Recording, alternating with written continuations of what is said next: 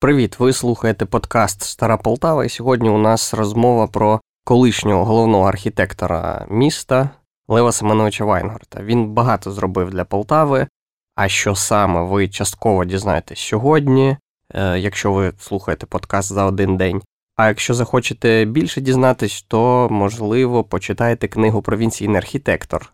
Е, сьогодні ми про неї теж будемо дуже часто говорити, бо у мене в гостях укладач цієї книги Борис Юрійович Тристанов. Він і автор історичного сайту про Полтаву, який багато з вас точно мають знати, і ми самі часто користуємось інформацією звідти. Взагалі, з Бориса Юрійовича починалась історія реставрації кадетського корпусу. Він непересічна персона, і бесіда вийшла у нас цікава, хоч і песимістична, особливо коли ми говорили про майбутнє Полтави.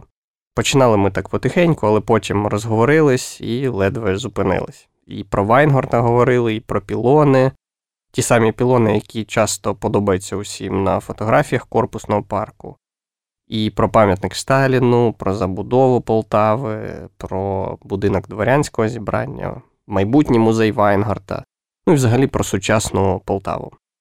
Традиційно дякуємо Суспільному радіо, в студії якого ми пишемо ці подкасти. Поширюйте, будь ласка, його у своїх соцмережах, пишіть про нас і говоріть своїм друзям. Також пропонуйте нам свої теми, які вам цікаво було б послухати. Ми будемо чекати на фідбек. Все, поїхали. Стара Полтава. Історія твого міста. Сьогодні ми будемо говорити про персону Вайнгарта. І в гостях е, до нашого подкасту ми запросили Бориса Юрійовича Трістанова, який є укладачем книги про провінційного архітектора, ну так вона називається. І, власне, з ним ми будемо говорити про персону цього архітектора, наскільки вона важлива була в житті нашого міста. Доброго дня. Доброго дня. Е, в першу чергу треба трохи пояснити е, стосовно книги, яку ми будемо також сьогодні часто згадувати, і стосовно е, того, що там вказано, що ви є укладачем. Поясніть трохи, що це означає, ну тобто, хто автор, хто укладач, і яка ваша внесок власне в цю книгу. Ну, потрібно зазначити, що десь у 2010 напевно, році я познайомився з Валерієм Олександровичем Тригубовим, учнем Лева Семеновича, архітектором знаним полтавським. І дуже часто після цього зустрічалися і е, неодноразово згадували про те, що до сторіччя Льва Семеновича Валерій Олександрович збирається написати книгу е, про свого вчителя. Е, але так вийшло, на превеликий жаль, що Валерій Олександрович захворів, і вже десь там у серпні 12 року було зрозуміло, що він цю книгу не зробить. І у серпні ми з ним востаннє зустрілись. Е, знову підняли питання цієї книги. Він сказав, що я не зможу її зробити. Це вже, ну, він, напевно, вже розумів, що його не стане. І він сказав: якщо ти візьмешся за це, то берись. Я сказав, що напевно я не встигну до старіччя, тому що часу дуже мало. Е, в мене тоді був на сайті, не пам'ятаю, якийсь проєкт я реалізовував і весь час віддавав цьому проєкту. Ну і домовилися, що книга вийде, врешті-решт вийде тоді, коли вона вийде. Але е, події розвивалися таким чином, що е, була створена міська комісія з відзначення сторіччя Льва Семеновича Вайнгарта під головуванням Вадимова. Е, і у краєзнавчому музеї 15 15 вересня відбулось таке засідання, напевно, перше і останнє засідання цієї комісії, тому що всі питання були там обговорені. І мені сказали, що Нам відомо, що ви погодились зробити книгу про Вайнгорта, Е, і тому її потрібно зробити до сторіччя. Е, Ну, я був, чесно кажучи, у шоці, і, але тим не менше, за допомогою Тетяни Леонтівни Вайнгорт, яка мене познайомила з тими людьми, які знали Вайнгорта, завдячуючи е, Володимиру Леонтьовичу, ну, сину Вайнгарта, який у Талліні живе. Ми почали переписку через ну, електронну пошту. Е, Тоді ж ми е, от, у- вересні 2012 року почали публікувати фрагменти е, записок провінціального архітектора у Полтавському віснику. І це така була серія публікацій, напевно, десь 10. Вона закінчилась напередодні е, відзначення сторіччя. Ну і потрібно сказати, що я взагалі не розумію, як робляться книги. Е, У мене був досвід е, перед цим. Я був укладачем книги е, Історичний очерк Полтавського Петровського кадетського корпусу. Але таким навіть я сам про це не знав, що я є укладачем, тому що це робило видавництво Сага, а я лише давав матеріали. Але вони зазначили мене укладачем. Тобто такий тільки досвід був. А тут, коли мені дали просто купу, купу матеріалів, е, взагалі не розумів, що з цим робити, особливо з фотографіями. Але врешті-решт і видавництво Дива Світ, і директорка видавництва Анна Петрівна Грибан дуже допомогла. Е, Наталя Кондель Пермінова, яка знала і Лева Семеновича, і бувала у нього вдома, архітектора, архітекторка з Києва. Е, Врешті-решт, такими спільними зусиллями е, книга склалася, і е, фотографії, якщо хто дивився цю книгу, можете побачити, що фотографії всі е, розклали таким чином, що ви бачите, що було до війни, що було після війни. Ну, під час війни, так скажемо, на час звільнення Полтави і те, що відбулось у післявоєнні роки. Е, І, напевно, от е, і, врешті-решт, книга від задуму до отримання її в руки за два з половиною місяці. Тобто частину матеріалів вам передав Тригубов, і плюс і допомагали ще з боку міськради. Ну, Тригубов вже нічого не, мо- не міг передавати, ну, чесно кажучи, але ми дуже щільно спілкувалися, і тому я знав його роботи про Лева Семеновича, і саме його робота і відкриває книгу. Е, От, ну, звісно, що були записки провінційного архітектора. Е, Це я погодив з родиною публікацію. В мене було ну, вже від Сконової на сайті було, була ця, ці записки провінційного архітектора.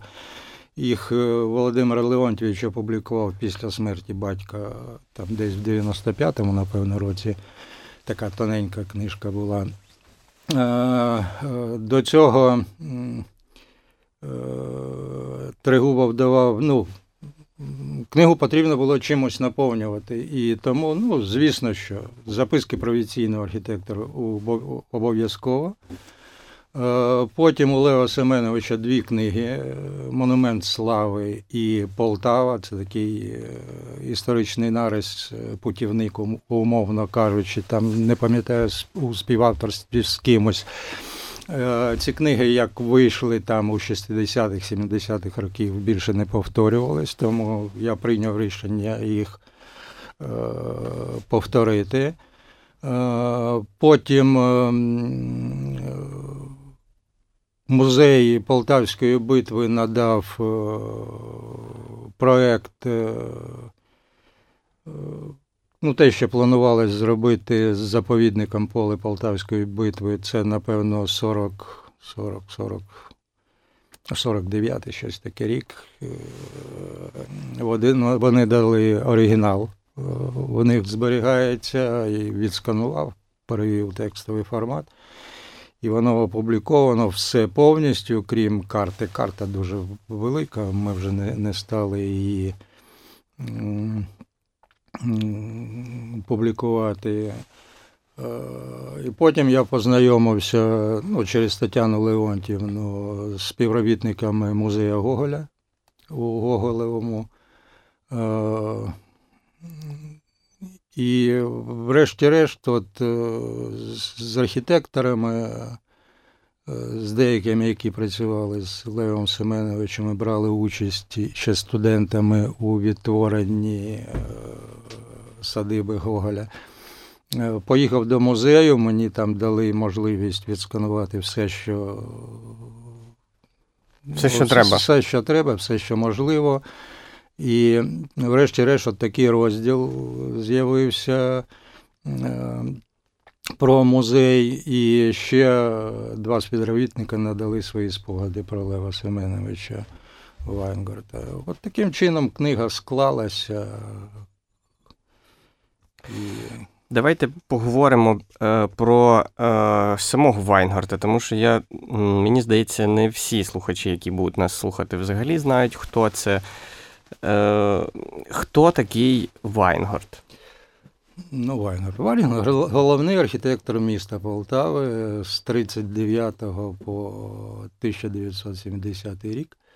Е, 39 рік, е, всі ми розуміємо, що це було за часи, і якщо ви. Ну, навіть мені траплялась така стаття у журналі Радянський архітектор, де написано, що план міста Полтава це 37 рік. До речі, стаття. Е, План перебудови міста Полтави не реалізується, але в той час, коли м, разоблачен враг народа, главний архітектор города, і там ще згадується якийсь, він на той час був е, головою Раднаркому України, і його прізвище називається. І от після цього, як всі вороги поборені, е, можна приступати до цього. Але з 37 по 39 там було, напевно, ще двоє, які пішли е, туди ж. І, скоріш за все, ну, я для себе так зробив висновок, що призначили абсолютно молодого м, молодого архітектора. Ну, потрібно сказати, що Лев Семенович закінчив архітектурний факультет Харківського е, будівельного інституту у 38-му році. Ну, тобто просто відразу як студента. Ні, ну ні. Він е, встиг попрацювати на метрострої у Москві. І е, після цього у 39-му році його викликають. Це ж е, ну, він 12-го року, 27 листопада 1912 році. Він народився у Варшаві. А у 14-му, чи може у 15-му році, напевно, у 15-му, скоріш за все, е, коли німці захопили Варшаву, ну, він у Варшаві народився, то сім'я еваку... була евакуйована у Полтаву. Дуже багато е, захоплених територій у Полтаву потрапляло людей. От. І 12 і 38 це 26 років. Ну да, вже 26, а у 27 його призначають е, головним архітектором міста. І як якось е, шуткував з цього приводу, що напевно, коли мене запитували, чому саме його, тому що не шкода.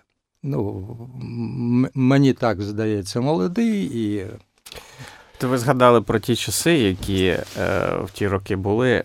Ми нещодавно знайшли архівно тут у нас на радіо, знайшли архівні е, спогади е, радійників е, і 30-х років. І, власне, мене дуже сильно здивувало, як часто змінювалось керівництво. І е, керівників радіо змінювали власне люди в погонах. Вони приходили і призначали просто керівником когось іншого, віддавали документи. І дійсно такі часи були, що і керівництво змінювалось часто, тому що згори сказали. І люди ну, відчувається прям страх в цих текстах, як е, ти не знаєш, коли за тобою прийдуть просто. Так, е, от, до речі, нещодавно ну, у мене на сайті опубліковані спогади Ілії Олександровича Розенфельда, вихованця Полтавського будівельного інституту післявоєнного. І у 18-му році там виходила його книга у видавництві Саміт книга, мені здається. І вони брали в нього інтерв'ю. І він пригадує своє навчання в 10-й школі. Це 30-ті роки. Він ну, перед війною закінчив е, школу. Він згадує своїх вчителів. Це була, напевно, він, як він каже, єдина російськомовна школа у Полтаві у той час. Е, і е, у цій школі викладали викладачі колишніх гімназій, не тільки полтавських, але й московських, Санкт-Петербурзьких, на які долею їх доля закинула під час громадянської війни у Полтаву.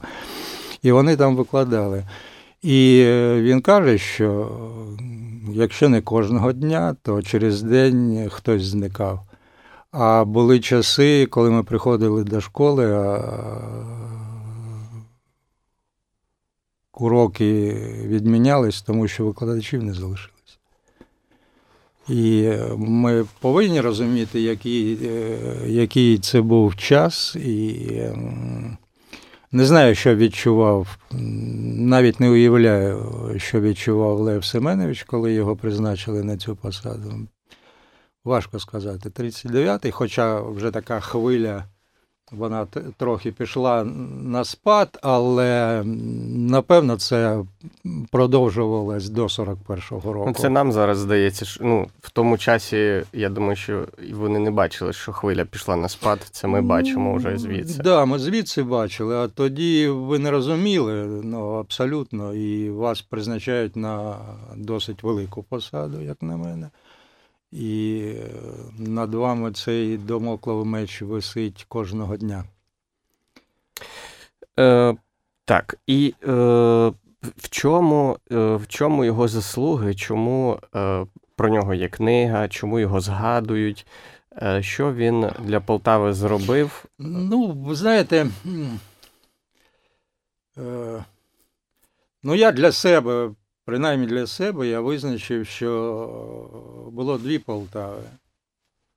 Це Полтава Амвросімова, який збудував Полтаву на початку 19 століття, коли його запросив Куракін з Санкт-Петербургу. І е, ми маємо Полтаву мали. мали. Е, Полтаву Амвросімова. Е,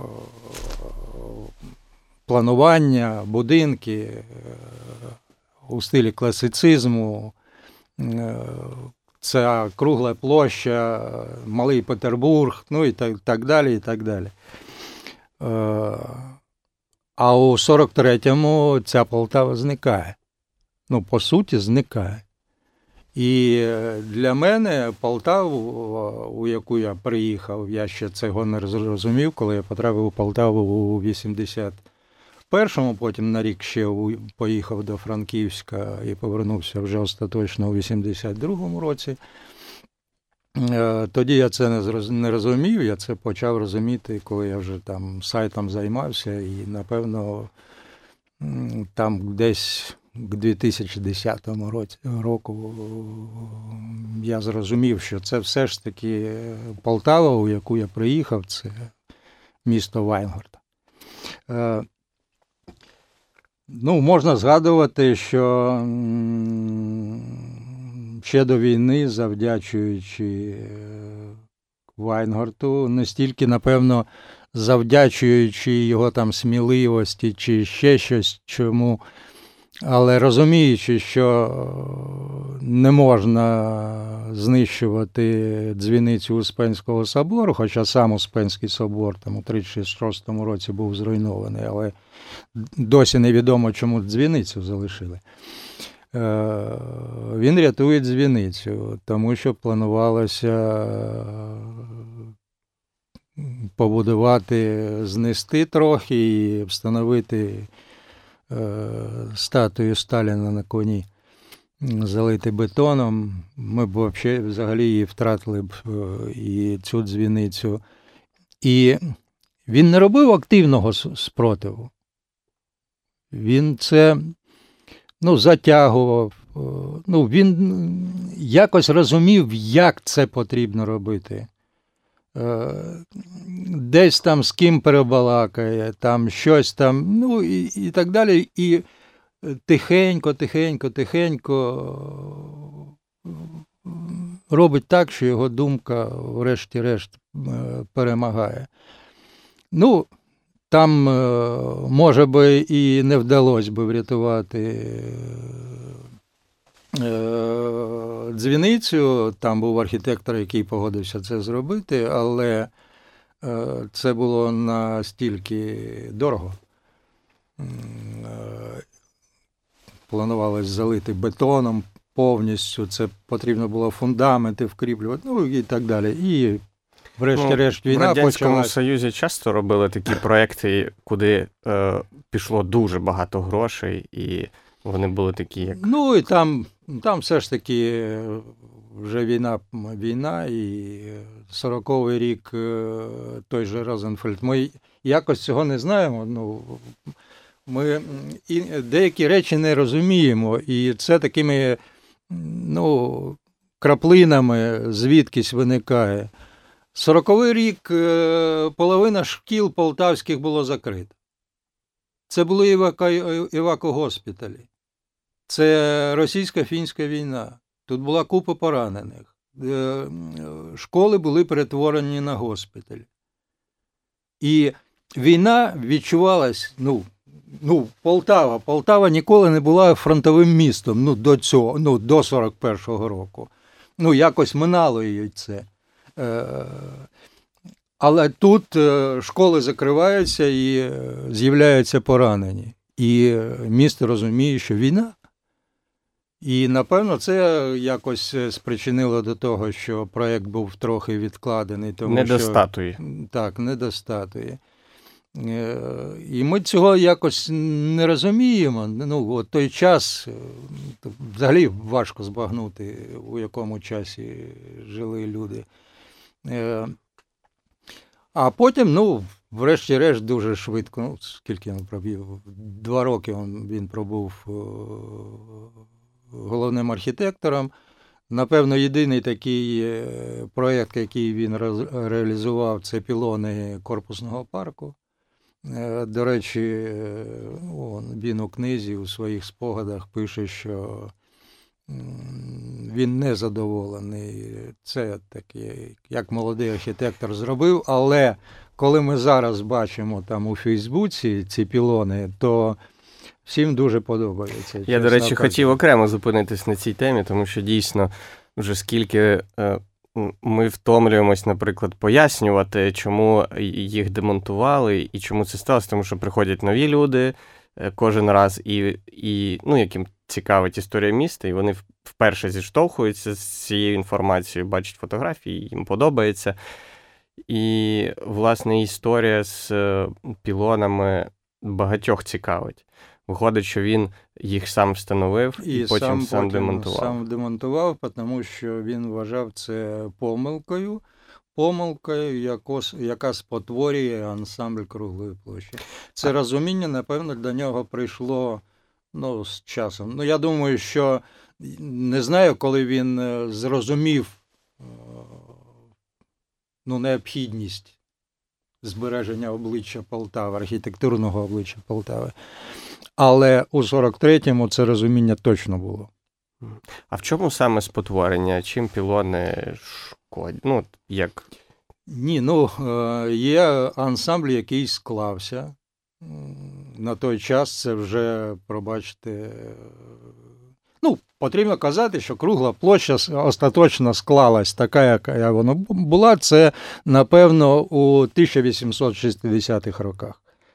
Е, До цього це була абсолютно гола площа, яка використовувалась як е, плац Полтавського Петровського кадетського корпусу. От Там е, ходили строєм е, кадети. І ця площа була у власності, саме у власності кадетського корпусу. І у другій половині половині 60-х років 19 століття, врешті-решт, корпус передає цю площу місту. І тільки після цього її.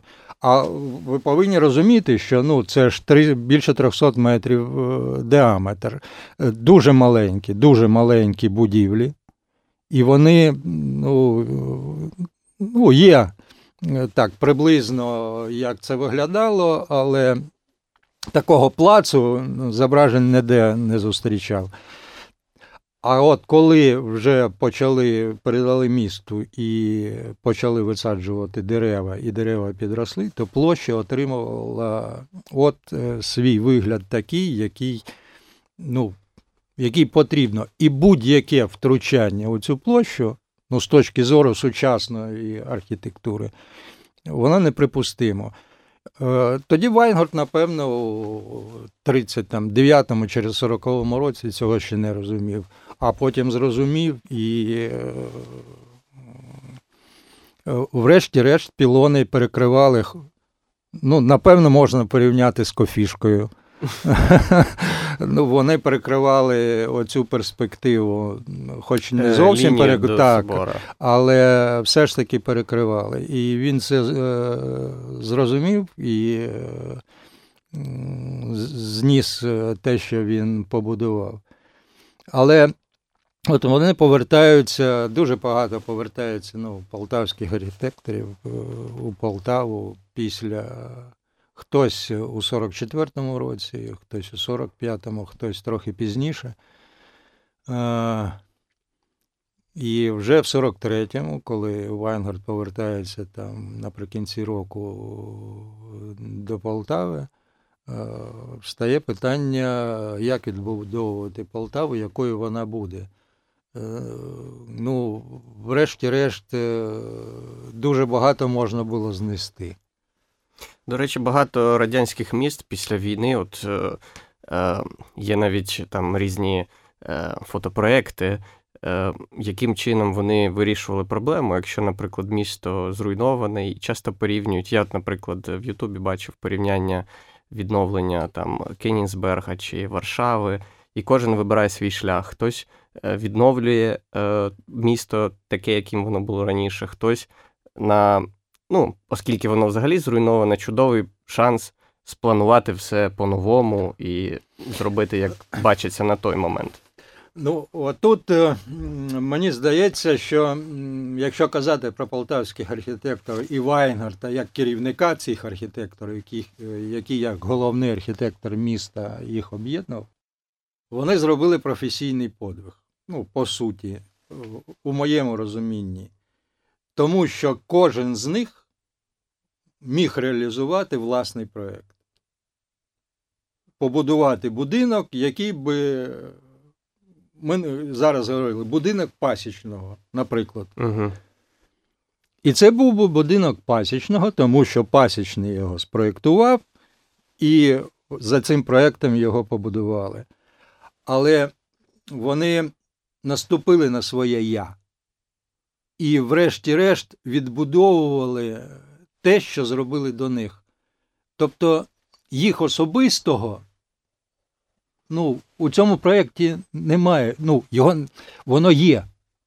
Ну, воно угу, є. Угу. Але людина, яка проходить повз цієї будівлі, цього я, цього архітектора не бачить. Тому що ну, е, комерційний технікум, так, ну, колишня там ну, театральна площа. Е, Ну, ви коли проходите повз, ви ж не розумієте навіть, е, де те, що побудоване на початку 19-го, 20-го сторіччя, і те, що добудовано у там 44-му, 5-му, 6-му роках. Це непомітно. Це зовсім непомітно. Це, як кажуть ті, хто навчає, навчався там, це помітно ну, всередині там є відмінності, але зовні цього немає. Ви не можете е, помітити е, ну, будинок зв'язку. Так? Е, по суті, дві будівлі об'єднані в одну. Е, використані якісь е, залишки стін е, ну, поліцейського управління ще довоєнного і школу Хрульова. Але це все об'єднано так, що ніхто не може сказати, що ця будівля не побудована на початку 19 століття.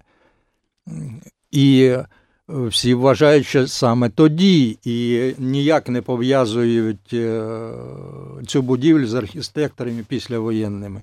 І на на мій погляд, це от професійний подвиг. Е, і тут потрібно сказати, що ну, розуміння, скоріш за все, розуміння е, того, як потрібно відбудовувати Полтаву склалося ще наприкінці 43-го, там у першій половині 44-го року. Ну, архітектори вже розуміли, як потрібно відбудовувати Полтаву. І саме через це, е, напевно, один з перших об'єктів це е, будинок дворянського зібрання, кінотеатр Котляревського. Ну, звісно, чому? Ну, До війни це був там е, клуб Карла Маркса, там теж показували кіно, а тут запропонували зробити кінотеатр. Е, ну, Звісно, чому взяли саме цю будівлю? Тому що це пропонується кінотеатр, а за Леніним, як воно там самим важним іскусством для нас є кіно. І тому е, цю ідею можна було проштовхнути, проштовхнути цілком нормально. Але, як на мене, цей проєкт не, тіль, не тільки кінотеатр, звісно, кінотеатр, але як приклад того, що можна зробити. І коли у 44-му році взагалі повстало питання про проєкт відбудови круглої площі, то київські архітектори запропонували ну, знести взагалі все, побудувати такі сталінські будівлі відносно високі. І такий адміністративний центр радянський е, зробити. І Вайнгольд поїхав до Ленінграду, де була досить потужна архітектурна школа. Ну, все ж таки, Ленінград, Санкт-Петербург. Це ще ті люди залишились, не всіх пересаджали, не всіх розстріляли. Е, дуже потужна архітектурна школа, московська дуже потужна архітектурна школа. Е, до них звертався. І до Києва їздив, е, зустрічався із спілкою архітекторів е, українською і доводив необхідність збереження е, от ансамблю круглої площі в тому вигляді, яким він був до війни. Дещо переробленим, щоб зробити його цілісним. Uh-huh. І е, от відбудова кінотеатра Котляревського це був такий е, приклад, як це можна зробити.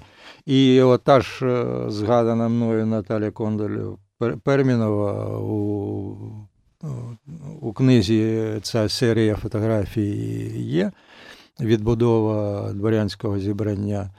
Е, це було у Київ передано, і зараз альбом зберігається у архітектурно-будівельній бібліотеці Заболоцького. Тобто він відвозив це у Київ, показував, як ще це можна зробити. І, врешті-решт, е, його підтримали. І коли проводили конкурс, все ж таки переміг проєкт полтавських архітекторів, і вони потроху почали відбудовувати. Ну, звісно, що після е, е, кінотеатру Котляревського відбудова присутственних міст губернських, це ну, зараз це міськвиконком А тоді він відбудовувався для потреб адміністрації. Там був і облвиконком, і обком партії, і ну, наскільки я так е, цікавився цим питанням, е, горкому партії не було. Виконував угу. обов'язки перший секретар обкому партії. Ну і, звісно ж, міськвиконком. От цю будівлю відтворили, так би мовити, у другу чергу, а потім вже е, потрохи, ну, десь на 53-й вже було завершена відбудова, крім е, кадетського корпусу. Угу. А от ми торкнулися теми будинку дворянського зібрання е, в народі, який котлярик називають. Е, трохи в сторону відійдемо від теми, поговоримо про е, те, в якому стані зараз будівля, от і порівняємо з тим часом, бо люди все одно порівнюють, що от пишуть завжди: от після війни відбудували. Е, з сучасними можливостями, е, як думаєте, скільки часу потрібно на повноцінне введення в експлуатацію будівлі? Чи потрібен там кінотеатр, чи потрібна там опера? Що ви про це думаєте? Ну, ви пропонуєте порівнювати, умовно кажучи, 44-й ну, так, рік. Так, люди порівнюють. І... 44-й рік і 20-21 е, рік. Тобто 80 років пройшло. Дуже багато змінилось. Е, на мій погляд, е, як би не пройшовся молох радянської системи по інтелектуальній еліті радянській, вона залишилась. Залишилась, Залишились люди, які могли сказати своє слово на захист. Попри те, що дуже страшно було. Дуже страшно. І е, там стати на захист е, Свято-Михайлівського собору у Києві означало втратити своє життя. Але, тим не менш, е, ця еліта вона залишилась і до неї прислухались. Е, і е, Вайнгорд це розумів. І він знав, що є люди, до яких можна звернутися, і які його підтримують, тому що ідея класна. І люди це зрозуміють, стануть на його сторону і підтримують. Е,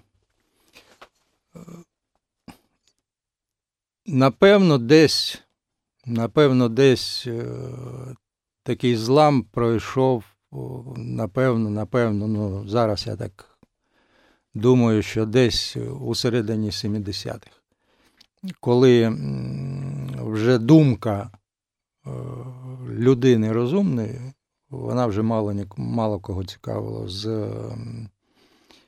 Втратила вагу свою. Так, вагу. А коли це відбувається, коли інші бачать, е, що від, ну, що він, умовно кажучи, Дон Хікот від архітектури, так? І е, його ідеї нікому не цікаві, і він тільки втрачає матеріально, нічого не отримує.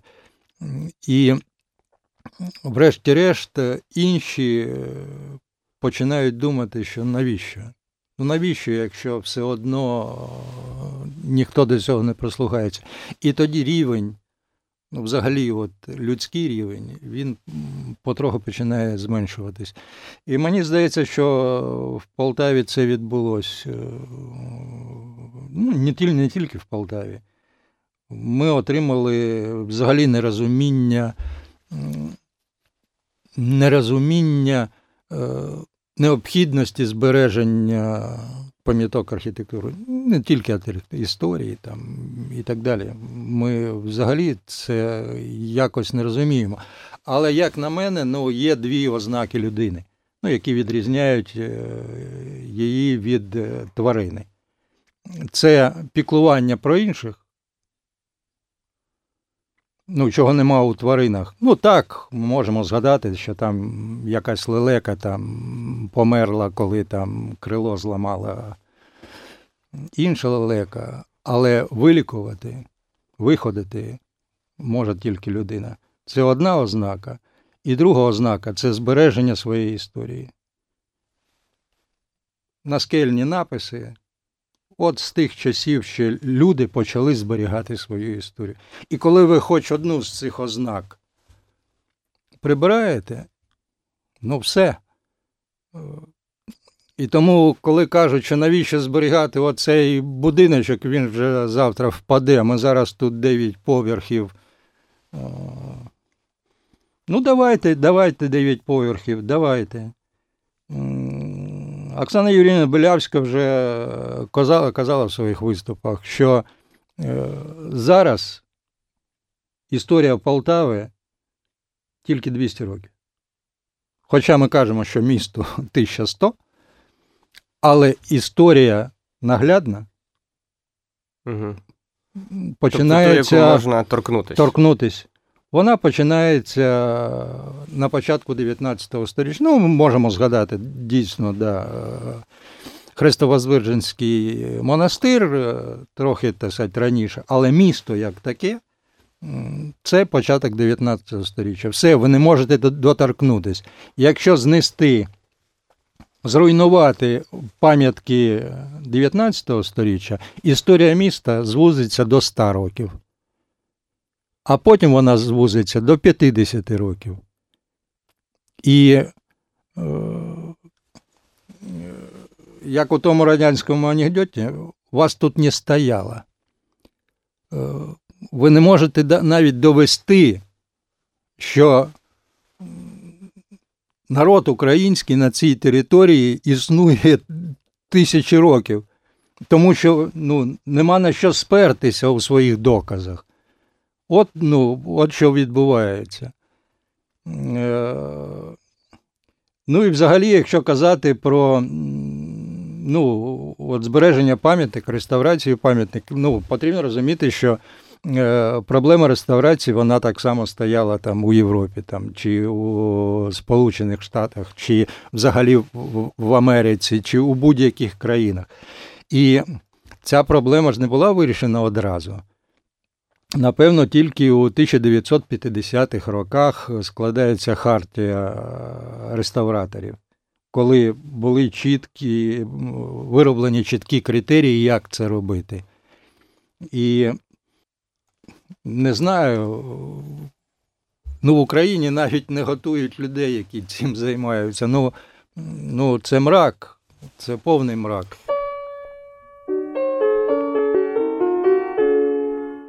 Нагадаю, у нас в гостях укладач книги про Вайнгорта Борис Юрійович Тристанов. Я е, розумію, що процес реставрації він тривалий. І е, у випадку повернемось вже до е, будинку дворянського зібрання. Е, у випадку, якщо е, є всі ресурси і е, нічого не заважає, скільки це приблизно? Ну, 44-й рік, менше, менше року. Ну, 44-й рік менше року. Да, зараз зм- з- змінили законодавство. Тобто потрібно розробляти проєкт е, у спеціалізованій проєктній організації, узгоджувати. узгоджувати його і так далі. Це все правильно. Закон захищає пам'ятки архітектури, і це потрібно все зробити. Е, Він захищає, але не завжди дозахищує, але тим не менш потрібно це робити. Тобто, на мій погляд, це не більше двох років. Навіть, е, але потрібно розуміння і бажання. Е, гаразд, е, повернемось до Вайнгорта. Е, ну, нашим користувачам в нашій групі також дуже цікавить історія про трамвай. Е, багато людей дивуються, що взагалі в місті планувався трамвай. Розкажіть трохи про цей момент, чи міг він бути, і яким чином Вайнгорт з цією історією пов'язаний? Ну, Вайнгор пов'язаний тим, що така ідея взагалі виникла, і е, як головний архітектор він е, повинен був цим займатися. Ну, не знаю, в мене таке. Чи могла б взагалі відбутись, е, реалізуватись ідея створення трамваю? Мені дуже важко сказати. Е, чи Вайнгорт розумів е, доцільність чи можливість, теж не знаю. Ну, Це було ще до появи тролейбусів, якісь громадські. Це це було до, ще до війни. І він пише у книзі, що проєкт просто як такий зник з початком війни і до нього більш не поверталося. Я думаю, що е, планування міста, ну, таке, яке, яке воно було на той час, е, ну, звісно, за радянської влади можна було. Е, пустити бульдозер, зробити прямі вулиці і так так далі, і, напевно, зробити трамвай. Е, Ну, я, наприклад, не бачу.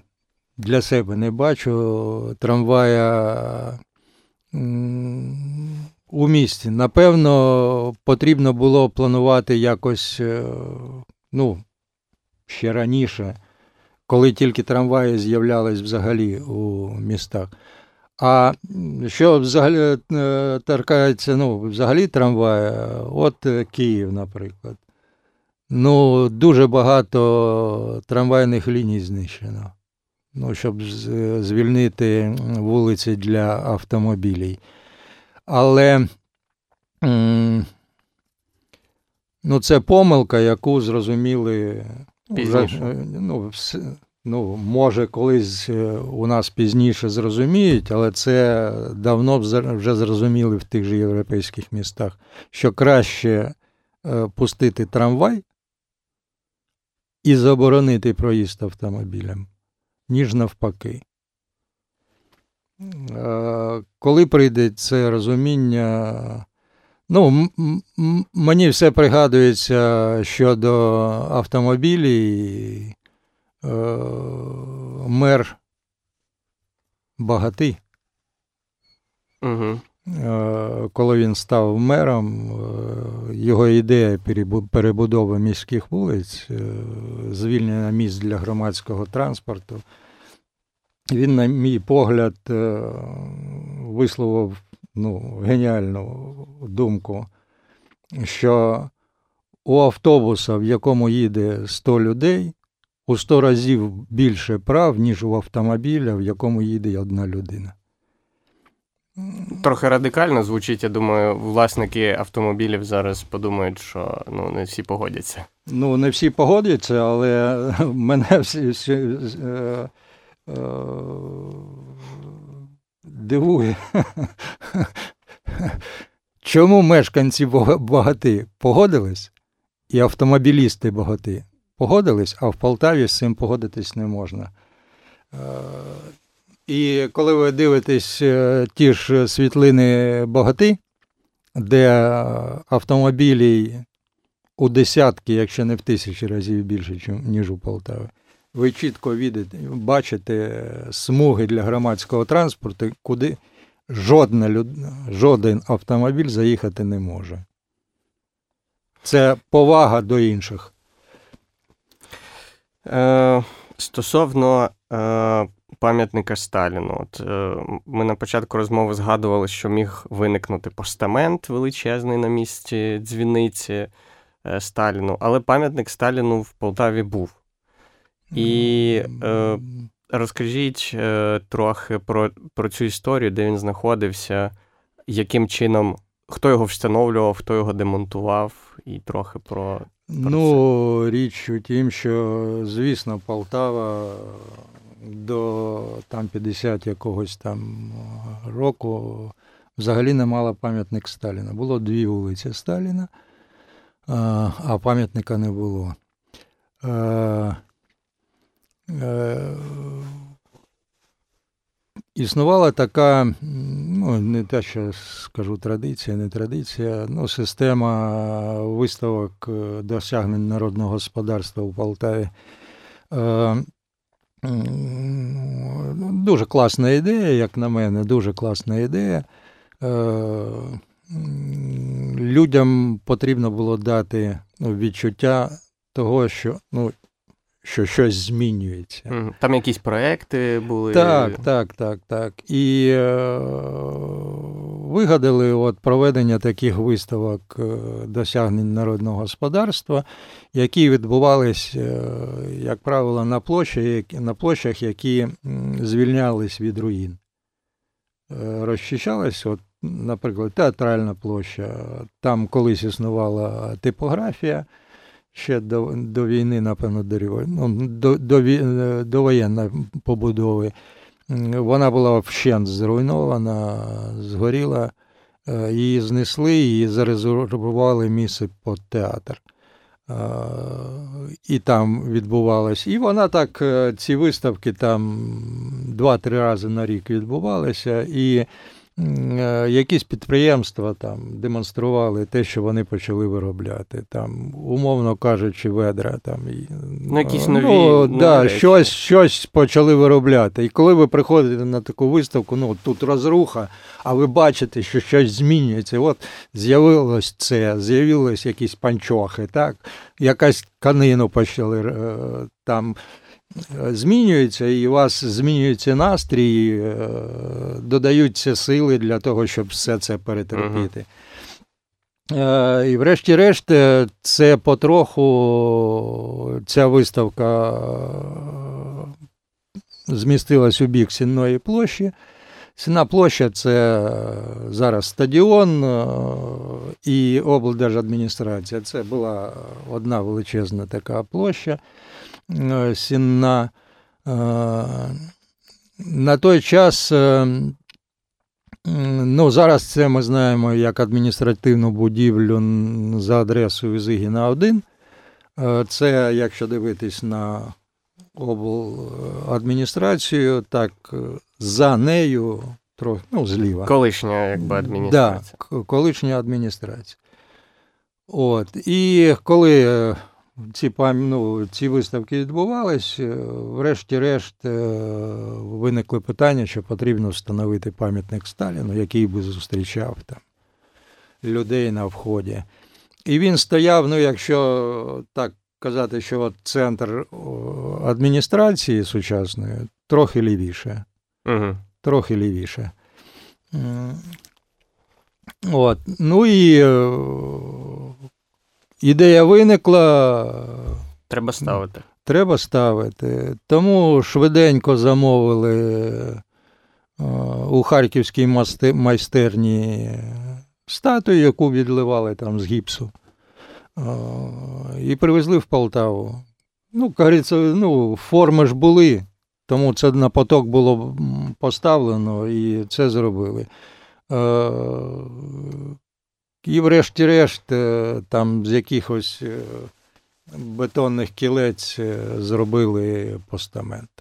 І встановили дуже швидко, там, напевно, місяці за два. От. І е, зробили, і, е, як то кажуть, ранком місто проснулося, пам'ятник вже стоїть. І коли встановлювався він е, як е, пам'ятник для виставки, але знести знести цей пам'ятник вже було неможливо. І він залишився, але через там пару років він почав нахилятися. Простояв недовго. Так, простояв недовго. Е, тому що ну, такий фундамент. Там навіть кільця це вже бетонні кільця, це вже у другому варіанті. А у першому просто там дерев'яні палі у землю позабивали, обклали, як то кажуть, набризком. Зробили під каміння, дошками обшили. І... Так, тимчасовий якийсь варіант. Так, тимчасовий варіант, але немає нічого більш довгого, ніж тимчасове. І він почав нахилятися. І, врешті-решт, його дуже швидко огородили високим парканом. Краном зняли, зняли ці палі дерев'яні, залили бетоном, встановили бетонні кільця від каналізації. І зверху поставили знов цей пам'ятник, і він стояв. І, е, врешті-решт, коли постало питання після смерті, ну, після 56-го, це, напевно, вже. Е, ну, Ми бачимо альбом 61-го року, пам'ятник є, але знесли його там десь у 59-му. Це угу. альбом про, вийшов трохи ну, пізніше. пізніше, тому там ми ще бачимо цей пам'ятник. Ну, у 59-му. І він там шуткує, що почали обговорювати, що потрібно мінерів, там, щоб підірвати. Там, Він сказав, що бутилка горілки і за ніч це буде знесено. І дійсно за ніч знесли цей пам'ятник. Ну, взагалі, ну. Ну, знаєте, е, мені здається, Артур Раян е, таку теорію висунув, що е, у Полтаві є три періоди в архітектурі. Чітко такі чіткі. Це Амвросімов, початок 19 століття. Це Кричевський, початок 20 століття і Вайнгорд, е, друга половина ХХ століття.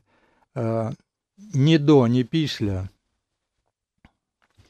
і між ними нічого не було. Не відбувається Полтава. Е, не знаю, навіть немає ну, чіткого плану, яку ми Полтаву бачимо. Ну, от покажіть мені, яка вона буде через 10 років.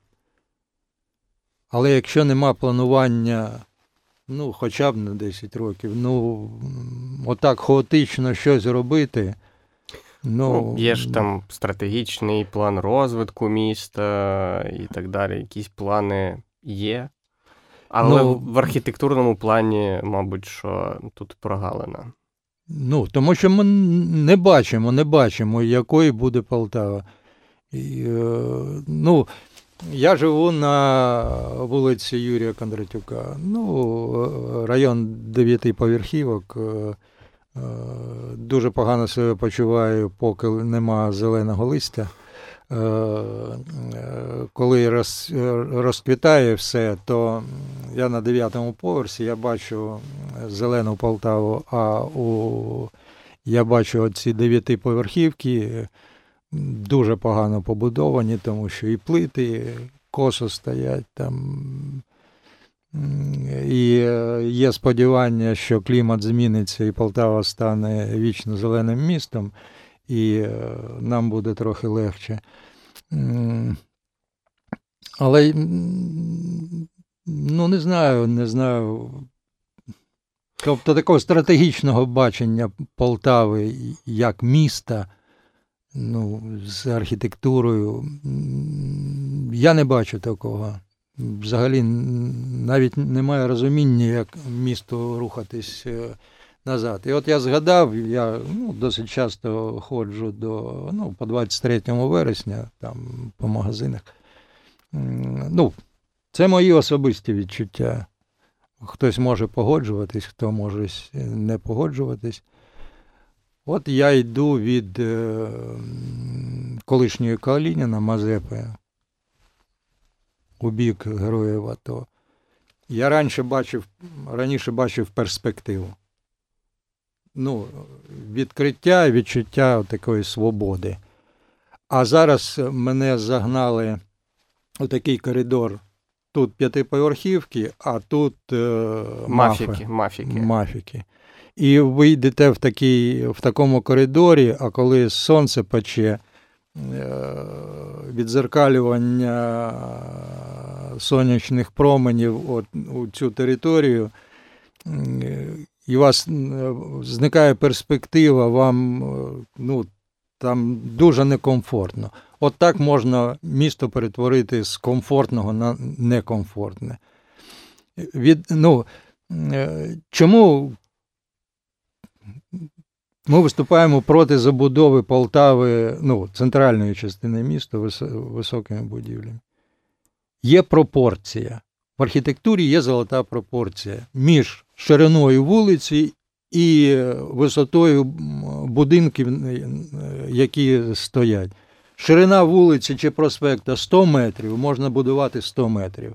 Якщо 20 метрів, можна будувати там 3-5. Ну, це ну, абсолютно зрозуміло. Щоб е, співмірно людині були ці так, будівлі. Тому що людині повинно бути співмірно. І е, на неї нічого не давить. Вона відчуває свою свободу і може творити. А коли ви її заганяєте оціми будинками, заганяєте у колодязь, вона втрачає відчуття свободи. Мені здається, ці речі, е, що зараз, що раніше люди не розуміли. Просто раніше е, за них ті, скажімо так, архітектори, які забудовували, вони ці речі знали і дотримувались цих правил. А зараз, е, наприклад, якщо там вулицю цю, якщо згадуємо про 23 вересня, коли будували ці мафи, люди, які там живуть в цих будинках, вони, по ідеї, мали бути проти цього. Але оскільки вони не розуміють, е, як, яким чином це впливає взагалі на щось, більшість людей не не бачив в цьому чогось е, такого прям, прям дуже страшного. Ну, Не розуміють, яким чином це впливає взагалі на людину. Ну, знаєте, я дуже люблю Михайла Жванецького, і в нього є такі. Я я работаю на вредном производстве. И что вы чувствуете? А я нічого не чувствую, я нічого не чувствую, я нічого не чувствую. І оце відчуття нерозуміння, ну, не знаю, не знаю. Ну, мене напружує, когось когось не напружує. Ну, люди дуже різні, дуже різні. Але, на мій погляд, е, ну, я ж не кажу, що потрібно до мене прислухатися. Ну, можна ж прочитати книги видатних архітекторів, які це все описали, і хоча б послухати, а якщо не читати, то послухати тих, хто читав.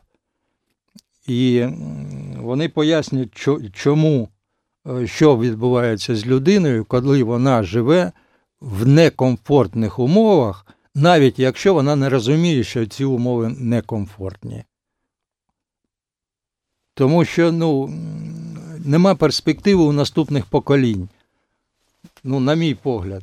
Ну, чому ви повинні зрозуміти, чому влада ну, ну, давно за царя Гороха обмежувала висоту будинку е, простого народу.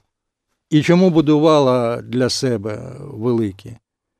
Тому що вони були, ну, було зроблено так, щоб він відчу, відчував себе роб, рабом. Ну, Він ну, повинен так, все кожного разу там кудись нахилятись, нахилятись і жити в таких, ну, там на 10 сантиметрів вище за його зріст е, у хаті. Ну, це психологічно. Психологічно. А це психологічно. Е, Давайте повернемось е, назад до Вайнгарта. Е, Окрім ну, до його заслуг, також ми треба згадати, що він відбудував альтанку відбудував, ну тобто за його керівництво. Ну, не відбував, не відбував, відбудував, а побудував абсолютно заново. І, як на мене, більш пропорційно, ніж була побудована у 909 році. Ну, взагалі можна казати, що ну, чотири етапи у житті Вайнгорта це головний архітектор. Ну, Ми можемо згадати Багато що він зробив, верніше, під його керівництвом. Театр також. Так, театр там е, можна згадати. У 70-х він стає викладачем, тобто його така викладацька діяльність, і де він починає реалізовувати свою ідею відбудови з нуля садиби Миколи Васильовича Гоголя. Він для цього залучає своїх студентів, возить їх туди, вони дивляться, розробляють якісь там курсові там, і так далі. І так далі. І всім здається, що це така причуда нікому не потрібно, але яка, врешті-решт, е, на базі якої, е, врешті-решт, виникає його третій етап це відбудова е, цієї садиби. Коли вони потрохи, потроху, потроху зібрали достатньо матеріалів, щоб уявити, якою була садиба виникає проєкт е, відбудови. Ну, звісно, що Вайнгорд і студенти самі по собі навряд чи цей проєкт реалізували, але він знову ж таки їде до Санкт-Петербургу, ну, Ленінграду, до Москви, зустрічається і з спілкою письменників Радянського Союзу, і спілкою архітекторів. там доводить, ну, показує, розповідає, і, врешті-решт, е,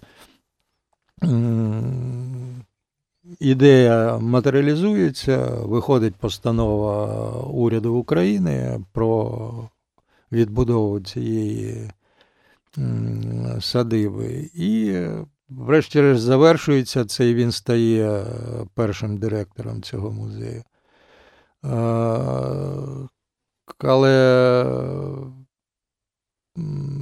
розриватися на Гоголево і е, Полтаву він не міг. І, врешті-решт, він покидає посаду директора музею у Гоголево і стає заступником, науковим заступником директора краєзнавчого музею. І от починається останній його етап це реставрація. Ну, Після війни е, перлина, Полтавська перлина, краєзнавчий музей, ну, була відбудована, звісно, що була відбудована, але ну, за тими нормами післявоєнними, коли там чогось не вистачало, багато чого не вистачало. А тут розробляється. Знову ж таки, за його участі проєкт реставрації, і цей проєкт Е, реалізується. І зараз ми, коли бачимо головну залу, оце тоді зроблено. Зараз це все продовжується, але оці ідеї були е, закладені тоді ще, коли розробився от такий проєкт відбудови і реставрації цієї будівлі. Це взагалі унікальна будівля. Яку там Міністерство культури намагались перевести до пам'ятників місцевого значення врешті-решт залишилось е, національне. От. Воно зараз у двох двох категоріях і національного, і ну, місцевого знаку. Я думаю, що дійсно національного, тому що тут без варіантів. Це Ні, нас... ну, скоріш за все, е, це робилось е, наказом Міністерства культури. Тобто не за тим порядком, який існує по закону, що це може зробити тільки Кабінет міністрів. От, Робилось це наказом Міністерства культури, е, тому що у когось було бажання щось збудувати поряд з краєзнавчим музеєм, якусь чергову дев'ятиповерхівку. Е, там, наскільки я знаю, збирались побудувати по Небесної Сотні, тоді ще Леніна. Е, от. Е, ну, не вийшло. Ну, не вийшло. І для цього понижали, понижали статус пам'ятки. Я знаю, що в Полтаві має з'явитись пам'ятник Вайнгорту, і він ось вже який рік ніби є, але сам пам'ятник не встановлюється. Де він буде і, і коли? Ну, коли я не знаю. Це ж е, робиться на спонсорські кошти.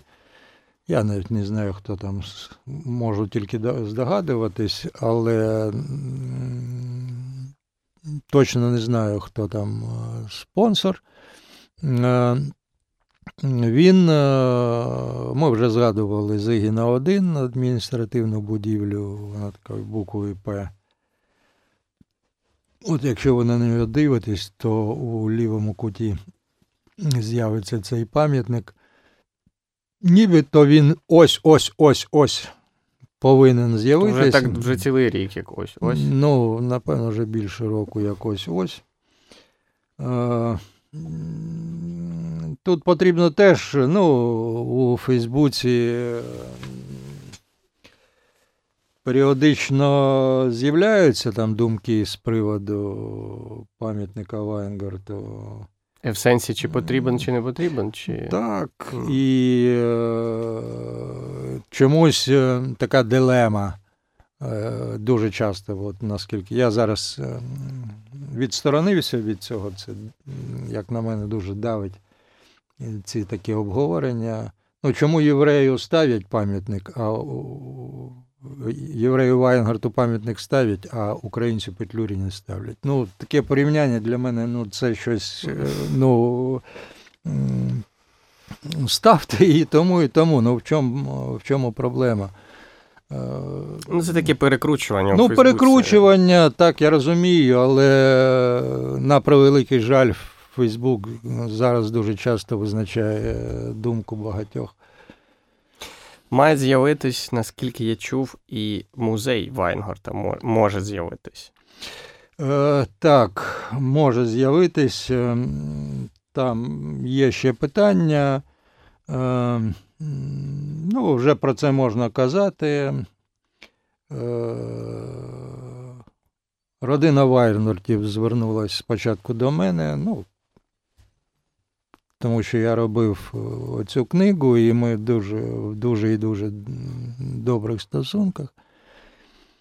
Е, Що, врешті-решт, вони б хотіли зберегти пам'ять про Лева Семеновича. І чи, знайш... чи не знайшлась би у Полтаві яка- якась організація, яка б е, взяла ну, умовну оренду будинок Вайнгорта за умови, що там буде створено музей Вайнгорта Угу. з таким розрахунком, що ця організація частину будинку використовує. Ну, як громадська організація. Під власні Я- потреби. Під власні потреби, а частина будинку під е, музей Вангарту.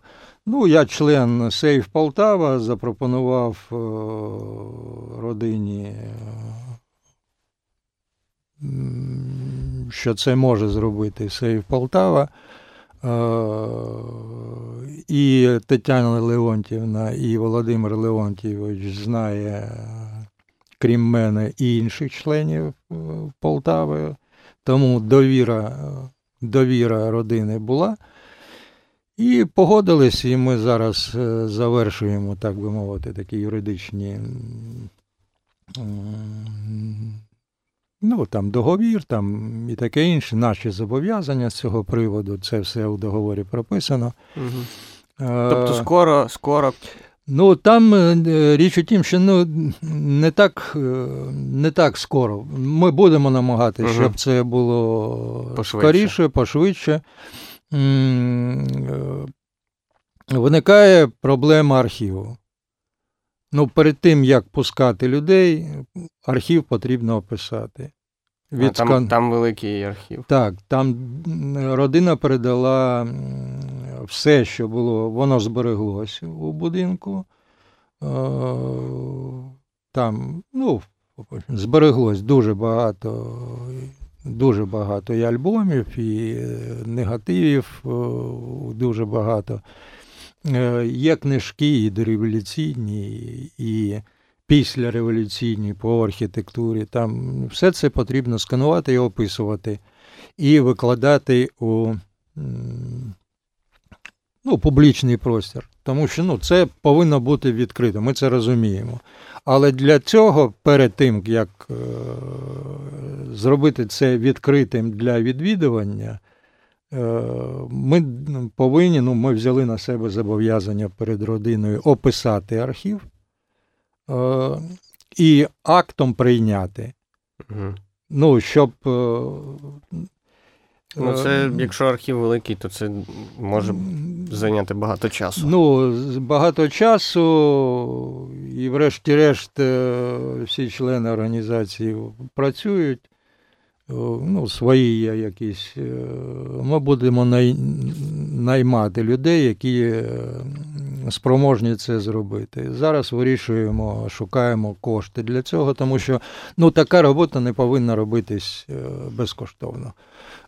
За все потрібно платити. Ми це зараз намагаємося, шукаємо тих, хто ну, виступить спонсором цього проєкту. А надалі, ну, може змінитись будь-що. У родини можуть виникнути фінансові проблеми, потрібно продати, то Е, врешті-решт, ми і це питання вирішили. Що якщо це відбудеться, на, на наш обов'язок, ну, після того, як ми переписали е, цей архів, склали опис, ми його передаємо або до краєзнавчого музею, або до Полтавського архіву за умови створення там особового архіву Лева Семеновича Венгера. Так так що це буде ну, все, що залишилось на даний момент, все буде збережено. У квартирі, ну, квартира перебудовувалась там, здавалася в оренду, але кабінет Вайнгарта зберігся таким, яким він був на час смерті Лева Семеновича. І там дуже приємна, як на мене, атмосфера. Навіть е, він у нас закритий, під замком. Кількість людей, яка туди має доступ, обмежена. Тому що потрохи приходимо, описуємо, щось там робимо. Але через деякий час це точно ми зробимо. Е, я дякую вам, що ви сьогодні прийшли в гості до нас. Ми поговорили про Лева Семеновича Вайнгорта слухачам, які, е, яких глибоко зацікавила ця тема. Е, скажу, скажу, що є можливість е, придбати цю книгу. Називається вона Провінційний архітектор. Ні, ну вже придбати, напевно, вже ні. Вона вийшла у 2012 році тиражем тисячу екземплярів. Ну, Потрібно згадати, що фінансували дві третини Андрій Матковський, він добре знав, е, добре знав е, Валерія Олександровича Тригубова. Були добрі стосунки. Він був е, мером, а Тригубов був його там консультантом. Ну, добрі стосунки. Uh-huh. І коли Валерій Олександрович помер, то Андрій Матковський виступив спонсором цієї книги, а третину за мій власний кошт. Ну, врешті-решт, от тисяча екземплярів е, вона розійшлась.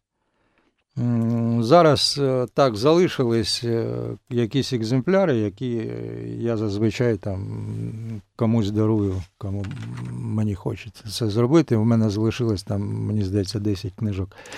Ну, Але це... обговорюється питання виходу. Ще одного накладу? Так, ще одного накладу. Ну, я цю книгу купував минулого року і купував її в книгарні зміст. Так, е, так тут написано тираж тисяча тисяча. Тисяча примірників. Вона розійшлась за та у, у минулому році, тобто за 8 років. Дуже довго, як на мене. Ну, е, отже, шукайте. Шукайте, може хтось знайде, може хтось поділиться, е, дасть почитати. Я, наприклад, цю книгу у Фейсбуці давав почитати своїм знайомим, кому цікаво.